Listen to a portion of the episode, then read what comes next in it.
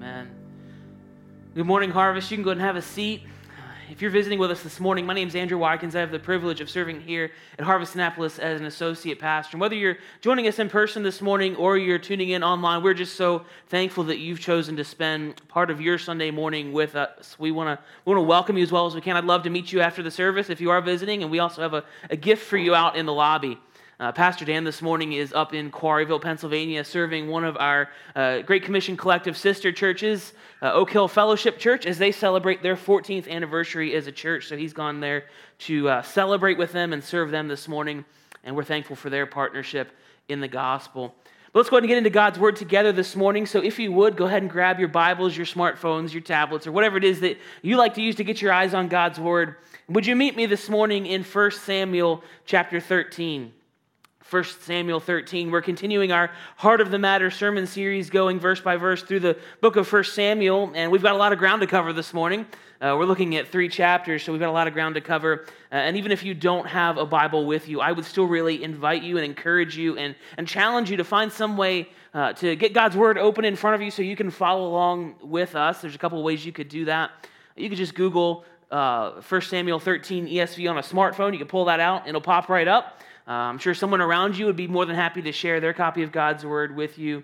Uh, or if you'd prefer a paper Bible, we have some in the back on the table back there that you could make use of. And if you don't have one at all, we would just love for you to take one of those and keep it as our gift to you. But again, 1 Samuel 13 through 15 this morning. Uh, and as you're turning there, let's, let's just stop and pray again, as Bryce just prayed. Let's, let's stop and pray for our time together in God's Word. Father, we are, again, so thankful that we can come here to worship you this morning. We love you. And as we come to your word now, as we just sung, Father, would you magnify your Son as we look at your word? That we would be, uh, our perspective would be changed as he is magnified. Father, as he prayed in John 17, your word is truth, so sanctify us in the truth. Believe that every word of Scripture is inerrant, inspired, and profitable for doctrine and reproof and training in righteousness. So, Father, as we look at your word, would you uh, be moving among us to challenge us and encourage us and equip us to make us look more like your Son, Jesus Christ? Father, would we decrease in this moment and would he increase? It's in Jesus' name we pray. Amen. Been said that there are two kinds of people in the world there's chess people and checkers people, uh, or as they're otherwise known, maybe you've heard it put this way there's Jeopardy people and Wheel of Fortune people. If you think about it enough, you, you, laugh, but you know exactly which one you are. And if you don't know, just ask your spouse. They'll help you, uh, they'll help you figure that out. Uh, as much as I would like to convince myself that I'm one of those refined chess people, uh, the reality is I grew up uh, playing checkers with my grandmother in her dual purpose garage slash entertainment room. And in a way that only larger than life grandmothers can, I can distinctly remember from a very early age her teaching me that one of when, when one of your checkers pieces makes it all the way to the other end of the board, to, to your opponent's side of the board, as loudly and proudly as you want, you get to yell what? King me, right? We've all said it, king me. And so I did. And it didn't matter how bad I was losing, every opportunity to yell, King me, was an opportunity worth taking, and I'm sure I'm not the only one. I'm sure every kid who's ever played checkers with anyone has taken the opportunity to put their own creative spin on the phrase, King me. Here's the thing, though, as, as cute as the phrase King me is coming from a child playing checkers, it's extremely dangerous when that child grows up and adopts the phrase King me as their philosophy for life. Even though most adults don't walk around yelling, King me, when they want to get their way on something, it's extremely dangerous when they start living like King me. See, if we're not careful, the King me mentality can creep into our lives and, and leave a path of destruction behind us before we even realize it's there. And that's what we're going to see happening in Saul's life in 1 Samuel 13 through 15. What we see in our passage this morning is, is King Saul's fall from, uh, from his position, really caused by King Me. He hadn't even been king for all that long, but already at this point in his reign, the seemingly humble and almost even reluctant Saul that we saw back at his coronation in chapter 10, where he was like hiding in the luggage because he didn't want the attention drawn to himself, that Saul is long gone. As my grandmother would say, Saul's gotten a little bit too big for his britches. What Saul apparently never learned is that before you're ever in authority, you've got to learn to be under authority because ultimately it doesn't matter if you are a, a king or a construction worker, a senator or a soldier, a pastor or a parent. At the end of the day, regardless of your plot or position in life, every single one of us is ultimately under the authority of God. So, even more specifically, if you're a Christian here this morning, the reality is that Jesus is not only the Savior of your life, He is also your King. He demands your allegiance and your obedience. The question for us is Are you living like Jesus is your King this morning? Or are you living like King me? If you're taking notes, here's our big idea this morning, our one sentence overarching theme of the passage that'll tie it together for us. Here's what I want us to walk away from as we look at these three chapters this morning. Our big idea is this King Jesus and King me can't reign on the throne of my heart at the same time. That King Jesus and King me can't reign on the throne of my heart at the same time. Because here's the reality there's a little King me that's living inside of every single one of us. And King Me desperately wants to push King Jesus aside and take over the rule of our lives. And so, as people who, who desperately want to live under the rule and reign of the good King Jesus, we need to do everything that we can to locate King Me where he's showing up in, up in our lives and then send him into exile permanently. So, we want to live under King Jesus. And so, as we look at the fall of Saul in these three chapters this morning, in order to help us find King Me in our lives, I want us to look at four characteristics of King Me. So if you're ready, let's go. Here's the first one. Number one King Me takes matters into my own hands when God's timing isn't enough. The King Me takes matters into my own hands when God's timing isn't enough. We see this in the first 16 verses of chapter 13. And since we have so much ground to cover in these chapters this morning, we're going to be reading every single verse, but I would, I would challenge you to go back maybe this afternoon and, and spend some time reading all of chapters 13 through 16. What we're going to be doing is we're taking the kind of the 30,000 foot, foot view approach. And since I just watched Top Gun this week, we're going to be zooming down in and, and pulling out some very specific applications where we see King Me showing up in Saul's life. So, for some context, here's what's going on where we pick up in 1 Samuel 13. See, Saul is king. He's been king for a, a while now. And just a couple of chapters ago, he had been leading an army of over 330,000 men. But for whatever reason, he sent the vast majority of those soldiers home, and only 3,000 of them are left to divide between him and his son Jonathan. The enemy that they're facing here is the Philistines, and, and they're posing a very real and present threat to the Israelites. And when you think of battles in the Old Testament, you can't really think of battles in terms of modern warfare like we do, where we deploy troops halfway around the world and, and fight at a distance. Instead, I want you to think Civil War battlefield. like if you've ever been to, to Gettysburg or Antietam or Manassas or any of the, the Civil War battlefields that are within driving distance of us here, you know one thing about those battlefields they're incredibly close and together. There's not a whole lot of room. And so instead of launching attacks from an aircraft carrier, it's more like uh, one side was over here by the barn, and then the other side was like a couple fields away by the, by the house over here, and that's how close they are. So picture that at the beginning of chapter 13, because that's what's going on here. The, the Philistines have, have a camp less than three miles from God's people. One day, Jonathan and his 1,000 men that were assigned to him attacked the Philistine camp and won that battle, and that's awesome but also by doing that, they kicked the proverbial hornet's nest uh, because now, when the rest of the Philistines heard about what happened, uh, they were not happy, to say the least. Verse 4 says that the Israelites became a stench to the Philistines. Then in verse 5 says that when the rest of the Philistines showed up to the fight, they brought with them 30,000 chariots, 6,000 horsemen, and troops like the sand on the seashore. And all God's people said, uh oh. Saul called in more reinforcements, but this is not looking good here. Here's what verses 6 through 7 say. 6 and 7 say this When the men of Israel saw that they were in trouble, for the people were hard pressed, the people hid themselves in caves and in holes and in rocks and in tombs and in cisterns. And some Hebrews crossed the fords of the Jordan to the land of Gad and Gilead. Saul was still at Gilgal, and all the people following him trembled. So they're scared and they're hiding anywhere they can, and some of them are even running away. And here's where King Me starts to show up in the passage. See, back in chapter 10, verse 8, Samuel had given Saul some very clear instructions about what to do when he got to Gilgal, which again, which we just read, he's at Gilgal now, and Samuel had given him instructions. Here's what they were He said, Go down before me to Gilgal, and behold, I am coming down to you to offer burnt offerings and to sacrifice peace offerings.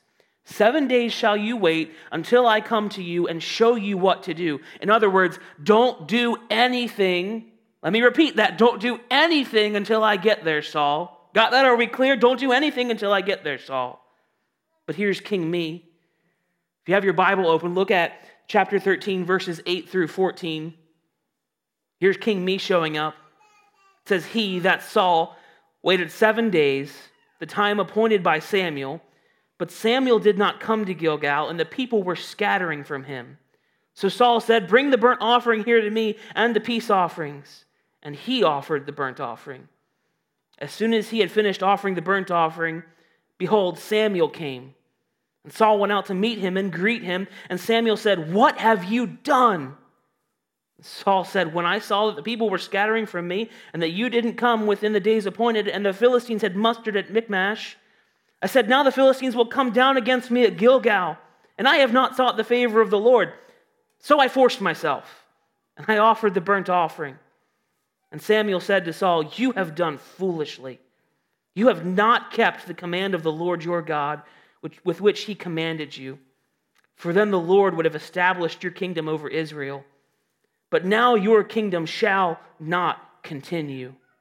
The Lord has sought out a man after his own heart, and the Lord has commanded him to be prince over his people, because you have not kept what the Lord commanded you. Some people say that it had been over two years since Samuel had given those instructions, but regardless, he had been very, very clear with Saul. Again, go down to Gilgal, wait for me. Don't do anything, don't take matters in your hands, just wait for me and don't touch anything. And let's just be clear here that's, that's not just a suggestion. When Samuel spoke, he was speaking on behalf of God himself with the very authority of God. But Saul felt the pressure. He felt the, the walls closing in around him. He, he could have been like, you know, there's, there's a whole army of people over there, and they're, they're just waiting to kill all of us. My people are freaking out. They're, they're starting to run away and desert things. Things are getting worse by the minute. And, and, and Samuel didn't show up. He's late. I mean, I, I want him to do his little sacrifice thing. I really do, but, but I don't have time for this right now. Things are getting worse. So I've called him, I've texted him, I've sent people to go look for him, and, and he's not coming. So guess what? I'm in charge. I'm the king. I'm going to do what I want to do now. Samuel's not coming, so I'm in charge. It's time for me to make something happen. So Saul took matters into his own heart, his own hands. Instead of obeying the Lord, he offered the sacrifice for himself. And of course, as he was cleaning up from, from offering the sacrifice, Samuel showed up. So here's the thing Samuel wasn't late, Saul was impatient. God's timing wasn't enough for him. He, he felt the pressure of his situation and it got the best of him. You ever feel the pressure? Ever feel like you're, you're, you're trying to wait on God you, to show up and work? You, you really, really are, but, but things are not going so well right now. You feel like the walls are starting to close in around you, and, and it's hard, isn't it? It's hard when things aren't going the way you think they should, and your family and your, your kids aren't growing spiritually the way that you really want them to. And so you look around you and you just want to just want to grab the people around you and just force them to do what you know they need to do as if you could change their hearts, right?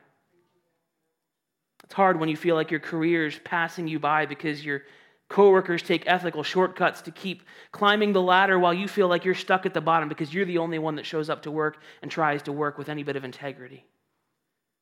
It's hard when you've prayed and longed for something or so someone for, for years and you're just tired of waiting. And you wonder if God even hears. It's hard when you feel the pressure. You're getting tired, and, and you're convinced that somewhere along the way God has, has lost his calendar. See, what this is really about here is it's about waiting on the Lord. Waiting on the Lord is never fun, but it's also never without a purpose. those times and seasons in our life when God is calling us to wait on Him are because it's in the waiting on Him that He is working on us. And as hard as painful as that might seem, it's all part of His plan for our sanctification to lead us to trust Him more and to look more like His Son, Jesus Christ. I love this quote from Ray Ortlund. Ray Ortlund is a retired pastor who is now a, a pastor to pastors, and he's, he's an incredible encouragement to me. He says this so many times, the Old Testament calls us to wait on the Lord, but that's not waiting in a hammock sipping iced tea. That's waiting in the plank position until the coach says, You're done. Just think about that. Waiting comes with pain. It's an exercise. And if we can grasp that picture of waiting on the Lord, it can radically transform how we wait on the Lord when His timing doesn't seem to be enough for us. It's not without purpose. God is never early and He's also never late. He knows exactly what He's doing, and it's up to us to trust Him instead of taking matters into our own hands when King Me decides to show up in our lives. But King Me got the best of Saul. When he was confronted, he, he deflected and he blame shifted and he made excuses and he did all of the things that you do when you're, when you're confronted with your sin. But ultimately, he had disobeyed God and he had to face the consequences. Samuel told him that he had acted foolishly, and in verse 14, he says, Your kingdom shall not continue. Saul, God's already found your replacement. He's, he's been looking for, for a man after his own heart, and that's not you, and he's already found your replacement. Those are some serious but necessary consequences. At that point, Samuel left Saul and Jonathan there with only 600 men left. The rest had all run away, and still they're facing down an army again like the sands of the seashore. But Saul's not done being King Me. So, first, King Me takes matters into his own hands when God's timing isn't enough. Second, this morning, second characteristic, King Me tries to reap the benefits of others living full of faith. The king me tries to reap the benefits of others living full of faith. And we see that from, from chapter 13, verse 17 through 14, 23. And what the author's really trying to do in this section is he's, he's, he's showing us a very clear contrast between Saul and Jonathan. Things are still at a standstill between the Israelites and the Philistines at the end of chapter 13, but we're not left wondering what life was like in that time. The Philistines were occupying and dominating the entire territory. They've, they've sent out troops to control all of the, the roads around the territory, so, so Saul and his men can't get reinforcements or supplies or anything. They've, they've shut the whole thing down. They've even made it made sure that there are no blacksmiths operating in Israel because they don't want the Israelites going to a blacksmith to start making weapons. And if they did need to go to a blacksmith to, to get their, their farm tools sharpened and things like that, they had to go to a Philistine blacksmith who would charge them an arm and a leg and make sure that that tool couldn't be used as a weapon. They're shutting everything down.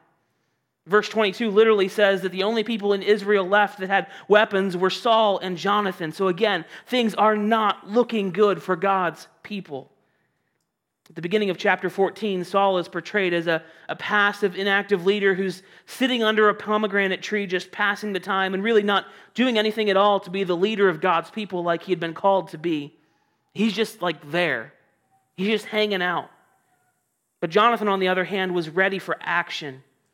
He was ready to stand up for God's people and take action and trust that when he took action, the Lord would show up and do great things. So there were plenty of Old Testament promises and even commands that, that Saul should have and would have known about that would have, that would have pushed him to action if he wanted to be pushed. Things like Deuteronomy chapter 20, verses 1 through 4, which says this When you go out to war against your enemies and see horses and chariots and an ar- army larger than your own, you shall not be afraid of them, for the Lord your God is with you, who brought you up out of the land of Egypt. And when you draw near to the battle, the priest shall come forward and speak to the people, and shall say to them, Hear, O Israel, today you are drawing near for battle against your enemies. Let not your heart faint. Do not fear or panic or be in dread of them, for the Lord your God is he who goes with you to fight for you against your enemies, to give you the victory. Saul would have known that, and it should have pushed him to take action. But Jonathan was the only one who was ready to live full of faith. He didn't even tell Saul what he was about to do, and maybe that's an indication of, of how out of it uh, Jonathan knew Saul was at this point. But again, Jonathan's ready to live full of faith. And look with me at what happens in chapter 14, verses 6 through 15. In chapter 14, verses 6 through 15, here's what happens. Jonathan says to the young man who carried his armor, Come, let us go over to the garrison of these uncircumcised. It may be that the Lord will work for us, for nothing can hinder the Lord from saving us by many or by few. That's full of faith. And his armor bearer said to him, Do all it is in your heart, do as you wish. Behold, I am with you, heart and soul. Then Jonathan said, Behold, we will cross over to the men, and we will show ourselves to them. And if they say to us, Wait until we come to you, then we will stand still in our place, and we will not go up to them. But if they say, Come up to us, then we will go up, for the Lord has given them into our hand. And this shall be the sign for us. So both of them showed themselves to the garrison of the Philistines. And the Philistines said, Look, the Hebrews are coming out of the holes where they have hidden themselves. And the men of the garrison hailed Jonathan and his armor bearer and said, Come up to us, and we will show you a thing. And Jonathan said to his armor bearer, Come up after me, for the Lord has given them into the hand of Israel, again full of faith. Then Jonathan climbed up on his hands and feet, and his armor bearer after him, and they fell before Jonathan, and his armor bearer killed them after him. And that first strike, which Jonathan and his armor bearer made, killed about 20 men within, as it were, half a furrow's length in an acre of land. And there was panic in the camp, in the field, and among all the people. The garrison and even the raiders trembled. The earth quaked, and it became a very great panic. See, in other words, God was working to deliver his people when Jonathan lived full of faith. See, Jonathan knew that living full of faith means Sometimes you might be in the numerical minority, but you plus God is always the majority. Living full of faith means that the odds might be stacked against you and the path ahead might not make a whole lot of sense at all, but you're still willing to trust God and be courageous. Living full of faith means taking action, even maybe with great risk to yourself, when it would be way easier to just sit back and start pointing fingers at all the people that should have been leading the charge here. They could point fingers at Saul. Living full of faith means living in such a way that if God's not in what you're doing, you will fall flat on your face. And that's how Jonathan lived. He lived full of faith. Do you? Saul didn't. See, while Jonathan was living full of faith, King Me was sitting on the sidelines waiting to jump in and reap the benefits of others when it was convenient for him. Because to sum up what comes next in verses 16 through 23, Saul's lookout saw the commotion that was going on in the camp off in the distance, and they told Saul about it. And that's when that's literally the first time that he even realized his son was missing. And at least on the surface, the next thing that Saul does seems to be a good idea. He calls for the priest to get some answers from God about what's going on, but he's, he's honestly really not interested at all in what, what God has to say because as soon as he sees that the battle is getting better, he literally tells the priest to knock it off. Like, don't waste your time. Put all that stuff away. Uh, clearly, we're fine here. We don't need God. It's time for me to just jump in. In other words, while Jonathan was living full of faith, all Saul was doing was playing religious games because King Me tries to reap the benefits of others living full of faith. See, listen, there's a big difference between playing religious games and actually living full of faith. In fact, playing religious games is the opposite of living full of faith. So I've got to ask you this morning which are you? Which side are you leaning towards? Just so we're clear, let's define that a little bit so we can evaluate ourselves honestly. Playing religious games keeps up outward appearances, but living full of faith experiences inward transformation. Playing religious games lets anything go as long as everyone around you is happy, but, but living full of faith sits down for coffee with a friend when you're watching them make decisions and walking away from Christ and lovingly points out the sin in their life and lovingly points them back to Jesus Christ. Playing religious games drops a $20 bill on the offering plate to do your religious duty, but living full of faith understands that literally everything you have is a gift from God to be stewarded for His glory and for His kingdom and His purposes, not yours playing religious games associates with holiness and godliness and Christlikeness. It's, it's around, it's hanging there. But living full of faith actually pursues holiness and godliness and Christ likeness. And we can make a million different comparisons there, but you get the point. One of them is, while the other one just acts like. Again, which are you? So Saul sat back and played the religious games while Jonathan lived full of faith. But he was way more than ready to, to reap the benefits of, of what Jonathan had started. The text makes it very clear that by the time Saul and his men actually showed up to the battle, uh, there wasn't a whole lot left for them to do. And Jonathan's faith had, had led them to action gotten this whole thing started, but now the Lord is taking care of business. It says the Philistine camp was in such chaos and confusion that the Philistines were literally fighting and killing each other because they were confused, and, and the rest are just running away. It's crazy.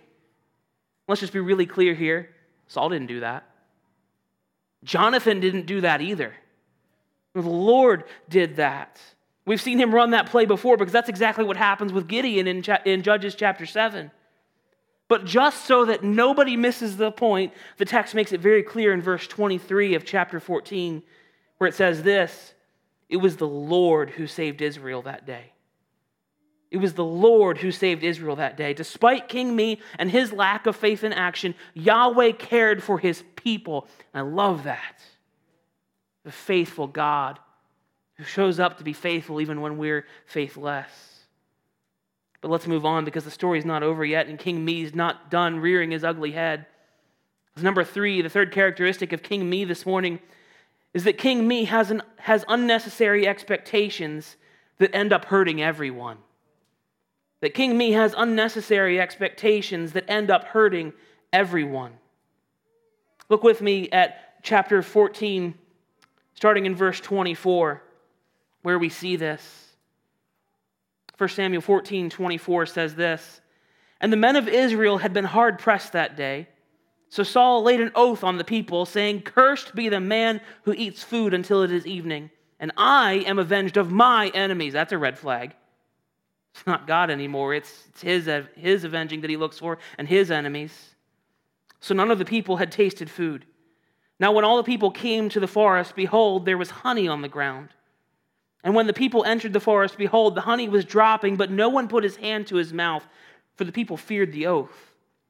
But Jonathan had not heard his father's charge, the people with the oath.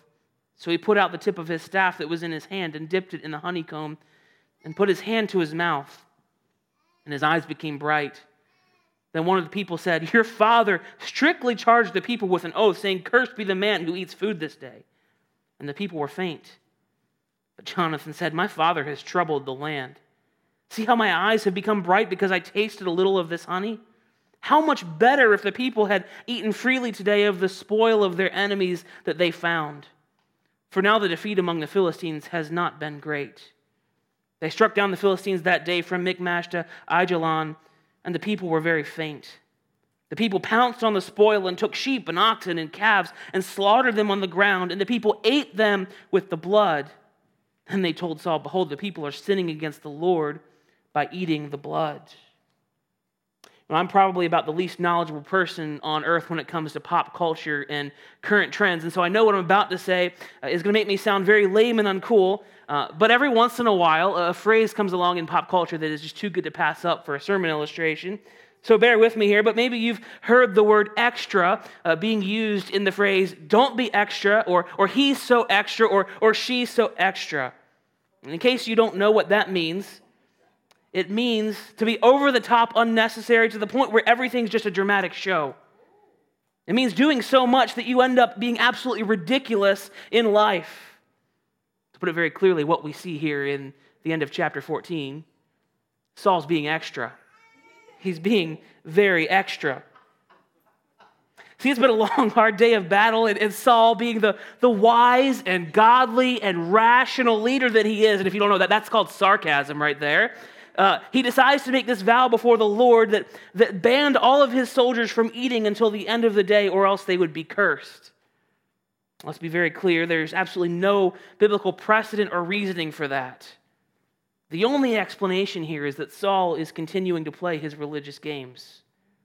What he's doing is he's putting an unnecessary expectation on everybody in order to win God's favor, as if doing something that God never asked him to do was going to somehow win him some more brownie points with God. Again, Saul's being extra here. Let's just think about how unnecessary and unwise this is. Let's just, let's just start with unnecessary. I mean, God's clearly already giving them the victory. God's already with them. He, he can't be any more with them and for them than he already is. And so, as far as being unwise, though, these men are tired, hungry, and physically exhausted. So, so telling them they can't eat makes about as much sense as a high school football coach in Texas running two a day practices in the middle of the summer heat, telling all of his players, look, players look, look we're going to get rid of the, the, the water coolers and the Gatorade because uh, we're going to prove that we're real men here, right? They might prove something for a little while, but eventually somebody's going to have to start calling 911 and some people are going to end up in the hospital. So the expectations Saul's putting on people here are unnecessary and unwise.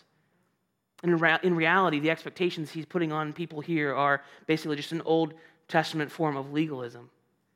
See, legalism is adding anything to the simple message of the gospel that we are saved by grace through faith in Jesus Christ, not of our own works, so that we don't boast. Legalism is adding rules and requirements to yourself or someone else in order to, to prove that you or they measure up to God's standards, when in reality, none of us measure up to God's standards at all. Here's the thing King Me thrives in a culture of legalism because in a culture of legalism, King Me gets to give himself a promotion and start playing God.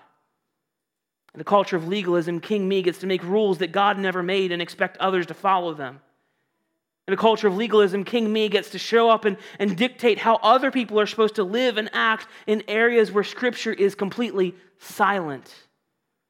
And that's the key here because there's a very fine line between what we perceive as legalism and holiness. They can look so much alike in, partic- in practice sometimes that it's easy for us to convince ourselves that we're actually pursuing holiness when in reality we're just being, re- we're just being legalistic. But again, that's the difference here. Legalism pursues perfection in areas where Scripture is silent, but holiness pursues perfection in areas where Scripture clearly speaks. See, many of us grew up in legalistic church cultures where we knew more about the rules than we did about Jesus, and where the word grace was only the word that came after the word amazing in one of the hymns that we sung. I mean, we should reject that kind of legalism, but that doesn't mean that we're out of the woods yet, because there's another kind of legalism that's just as dangerous for us today. So we have to be careful not to create a culture of legalism out of our license and liberty that we've now discovered. For instance, give some examples here. While Scripture is clear that it is a sin to be drunk, it is never fully prohibiting the, the drinking of alcohol. It says to be wise. And yet, while we usually associate legalism with angry preachers screaming about drinking, it's entirely possible to have a legalistic heart that looks down on those who choose not to exercise their liberty to drink. Or another example, Scripture has a lot to say about worship. Let's go in the legalism culture that a lot of us grew up in. Those cultures have a lot to say about, about uh, music, and it's usually associated with having conservative music standards. But listen, while it's entirely it's also entirely possible to have a legalistic heart that looks down on others who prefer not to worship with jumping around and rocking out. See, the reality is that both ends of the legalism spectrum are just as dangerous and just as anti gospel. And that's why God has given us a conscience so that we can live under the umbrella within the window of, uh, of what He has deemed as permissible for His people, and so that we can disagree with each other and still live in unity with one another.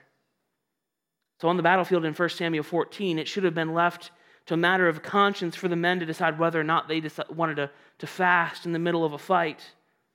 But the moment that King Me showed up with his unnecessary expectations, he started creating problems for everyone. Let me just think about the problems that King Me created in 1 Samuel 14. The soldiers would go on to save his life, but it essentially uh, sentenced Jonathan to death because he hadn't heard about Saul's vow. So it put someone literally in danger. At the end of the day, the Israelites were so hungry that, that once the fast was over, they just started killing every animal they saw and, and eating it in a way that would have broken pretty much all of the Old Testament dietary laws at one time. And so this vow caused other people to sin. Long term, even though we don't have time to dig into the rest of chapter 14, Saul's legalism created such a problem because they ended up not finishing the battle with the Philistines. And as a, as a result of that, Saul spent the rest of his life fighting against the Philistines. Verse 52 at the end of the chapter says, There was hard fighting against the Philistines all the days of Saul. That's a steep price to pay for an unnecessary expectation. But that's exactly what legalism does. It creates a treadmill for yourself and for other people that you can never get off of. You just got to keep running on the treadmill. Can't get off. All because of King Me. So King Me takes matters into my own hands when God's timing isn't enough, and King Me tries to reap the benefits of others living full of faith. And King Me has expectations that end up hurting everyone. And number four, here's the final characteristic of King Me that we'll look at this morning.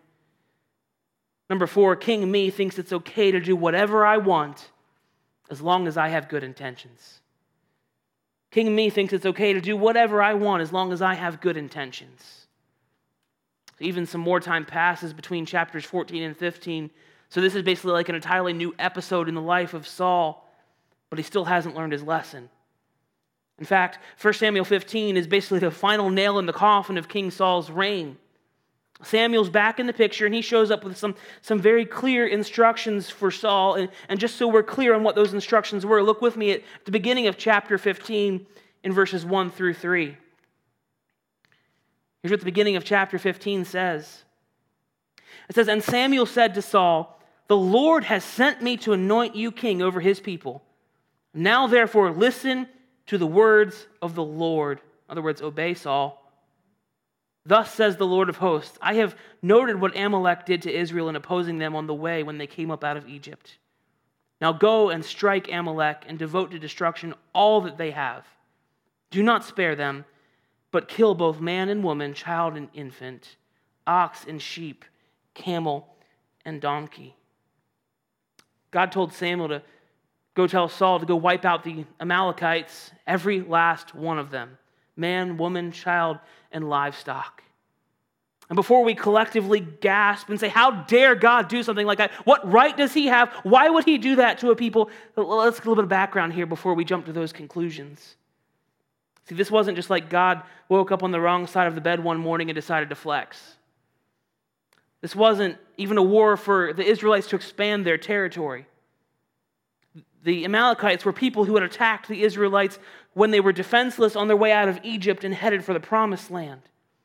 But it didn't stop there. Throughout Israel's history, the Amalekites just never went away. They were constantly attacking and provoking and pillaging Israel at every opportunity they had. And historians tell us that they were even known for their excessive violence and, and brutality. And so, so finally, God just drew a line in the sand and said, That's enough. No more. You're not going to keep doing that to my, my people. You're not going to keep going on and doing these things. So he was finally going to deal with their wickedness, and he tasked Saul with eliminating them. And so, as you can probably guess, based on Saul's track record that we've looked at this morning, uh, this isn't going to go so well. And so, spoiler alert, the, the way that we're going to wrap up 1 Samuel 15 this morning is to look at the anatomy of a fall. We're going to look at the anatomy of a fall. First, there's disobedience. Saul went to war with the Amalekites, and he did beat them. But look at verse 9.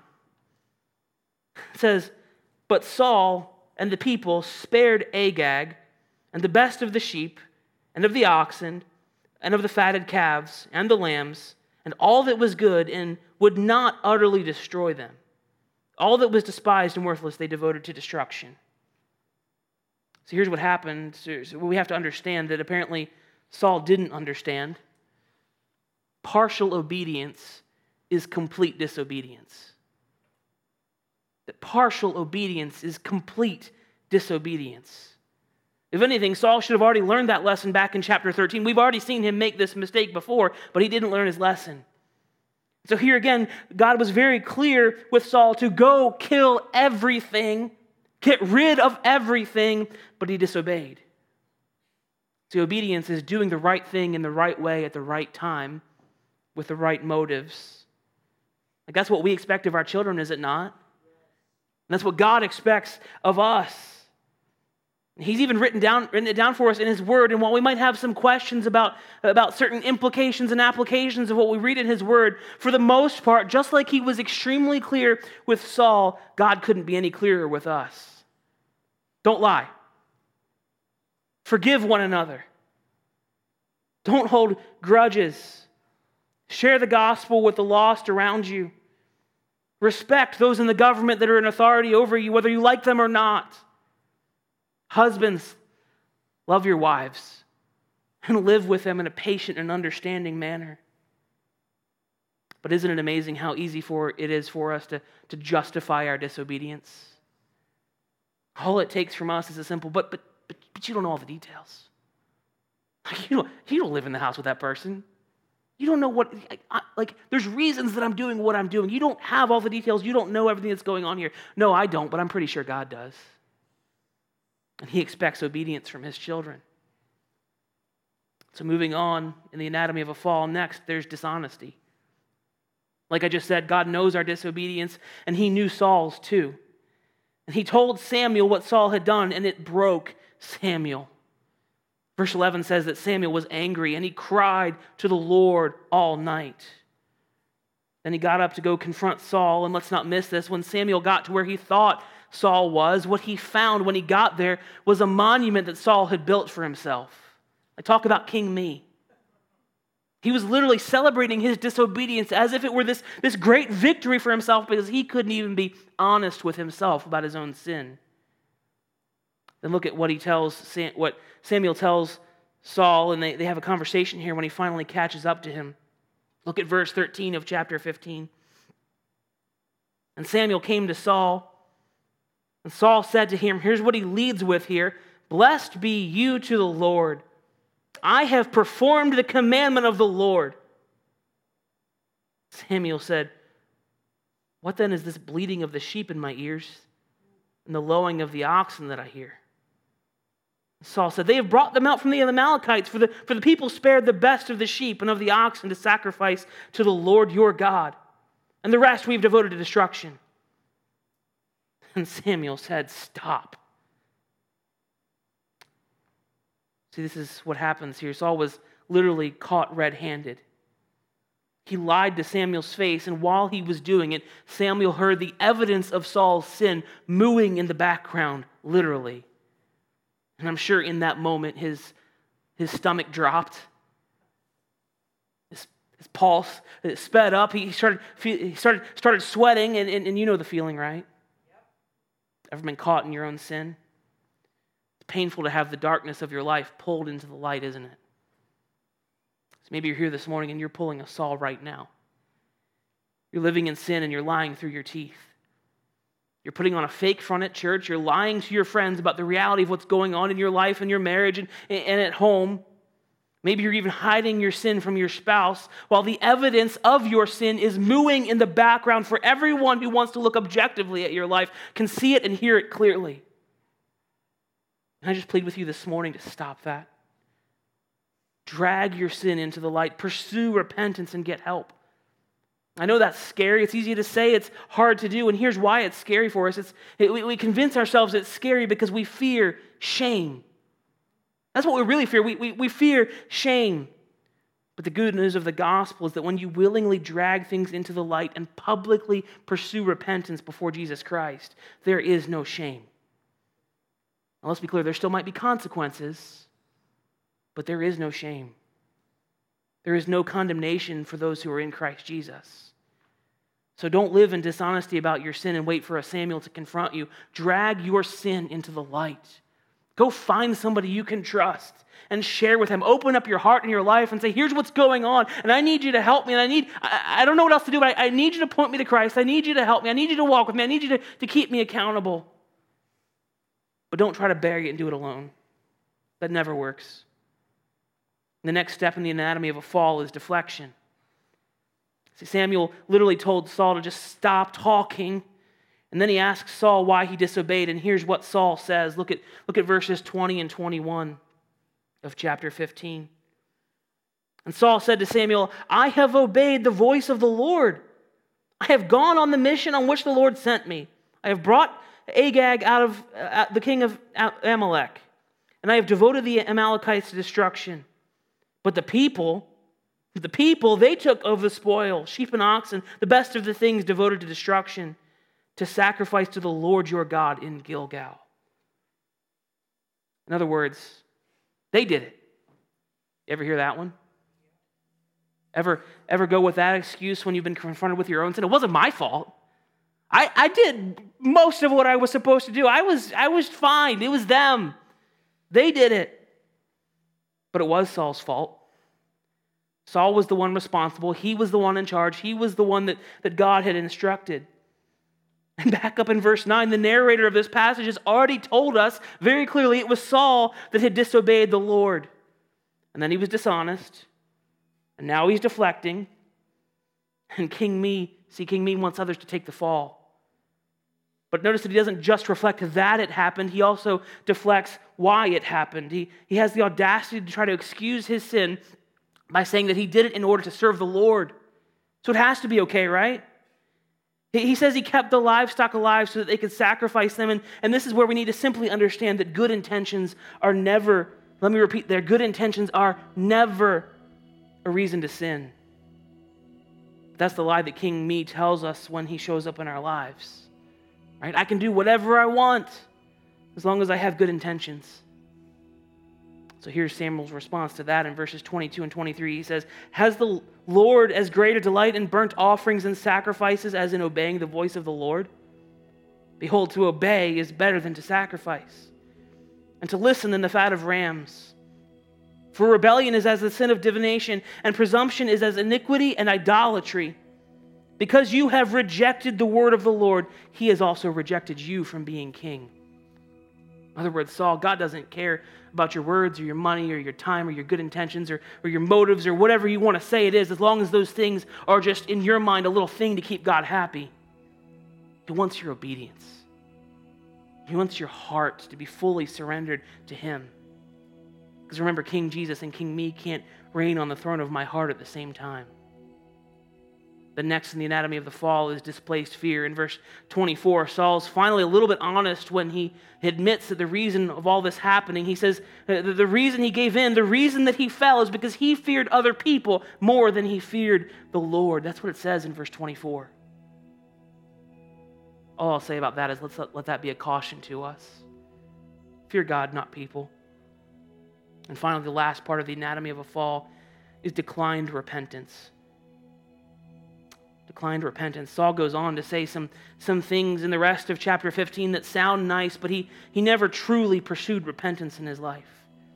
All he wants for the rest of the chapter is for Samuel to help him save some face in front of the people. In verse 30, Saul literally says, Yeah, I sinned. All right, I'll, I'll fess up to it. I, I sinned, but come on, Samuel, we got a good thing going on here. Let's go. Let's get out in front of the people. Let's do some PR. We'll, we'll, we'll do some honoring things and, and, and things. We'll, we'll smooth it all over. We'll, we'll just keep going. That's not repentance. And Samuel won't do it. And even that brings out a little moment of anger from King Me when Saul tries to physically force Samuel to stay there and do what he wants and ends up ripping Samuel's robe. And in that moment, Samuel turns to Saul and says, The Lord has turn, torn the kingdom of Israel from you this day. Listen, Saul's positional consequences in his role as the king of Israel might have already been given, but that doesn't mean that his personal repentance was ever off the table. He still could have returned to the Lord and humbled himself in true repentance. But from everything that we can see, he, he never did that in his life. For, for, for, from here on out, for the rest of Saul's life, things only get worse. His heart only gets harder. And even that's a caution for us. No matter how deep in your sin you find yourself this morning, please don't harden your heart. Humble yourself and pursue true repentance. Christ is waiting for you with open arms to, to lavish upon you grace and mercy. This passage ends in an incredibly ugly way with Samuel finishing Saul's job of killing the Amalekites' king Agag. It's a gross and gruesome and, and wretched and, and really a, a, a perfect picture of the reality of the, horribleness of our own sin. And so maybe you come to the end of these chapters, you're like, why in the world is this in the Bible? What's the point? Like, I, I, I get it, I see it, some, some, some stuff, but, but why is this here? We get the answer to that all the way back in chapter 10, again at Saul's coronation. When at the time there's a couple of guys that are called worthless fellows standing around in the corners and they're having a conversation with each other. They're just talking and watching the celebration off in the distance. And one of them turns to the other and says a very profound question. They're looking at what's going on here and they say, How can this man save us? How, how can this guy save us? And the answer, of course, is he can't. Couldn't. They needed someone better. And so do we. And that someone better is King Jesus. Because King Jesus came to save us from King me. Came to save us from all the times that we've gotten frustrated and, and taken matters into our own hands. He came to, to save us from all of our religious games. Came to save us from our legalism. And yes, He even came to save us from our good intentions came to save us from all our sins. He, he came and lived the perfect life that you and I could never live. And then he, he went to the cross to, to take the penalty for our sins that we rightly deserved and died in our place and shed his own blood for us. Think about this King Jesus is the only king who died for his people instead of demanding that his people die for him. What a king. And no matter who you are or what you've done, He's waiting with open arms for you this morning to, to, to receive you and to lavish mercy and grace on you and to, to receive you back to Him in repentance if you pursue repentance. If you'll just turn from your sins and place your faith in Him alone for salvation. If you're here this morning and you've never done that, or if you're here this morning and you have done it and, and you, you know it's time to come back, would you do it this morning? Run to Jesus. We'd I'd love to talk with you after the service about what the gospel would look like in your life or how you can find your way back to Him. But if you have done that, if you do know Jesus, I just want to remind you that's your King. That's your King. So let's, let's worship Him and serve Him alone because King Jesus and, and King me cannot reign on the throne of our hearts at the same time. So let's worship the right one. Let's follow the right one. Let's give our lives to the right one. Let's pray while the worship team comes. Father, we don't deserve your grace and mercy. There's far more of King Saul and King me in us than we would ever like to admit. And that's why we need your son. That's why we need grace. And Father, you've given us so much grace. Help us to understand our need for it and to run to it and to trust you. Father, collectively forgive us for all the times that we've tried to take matters into our own hands. Forgive us for the times that, that we've, eh, we, we've chosen to play religious games. Forgive us for the times that we've put out necessary expectations on people that are more than what you would have for them to do and for us to do.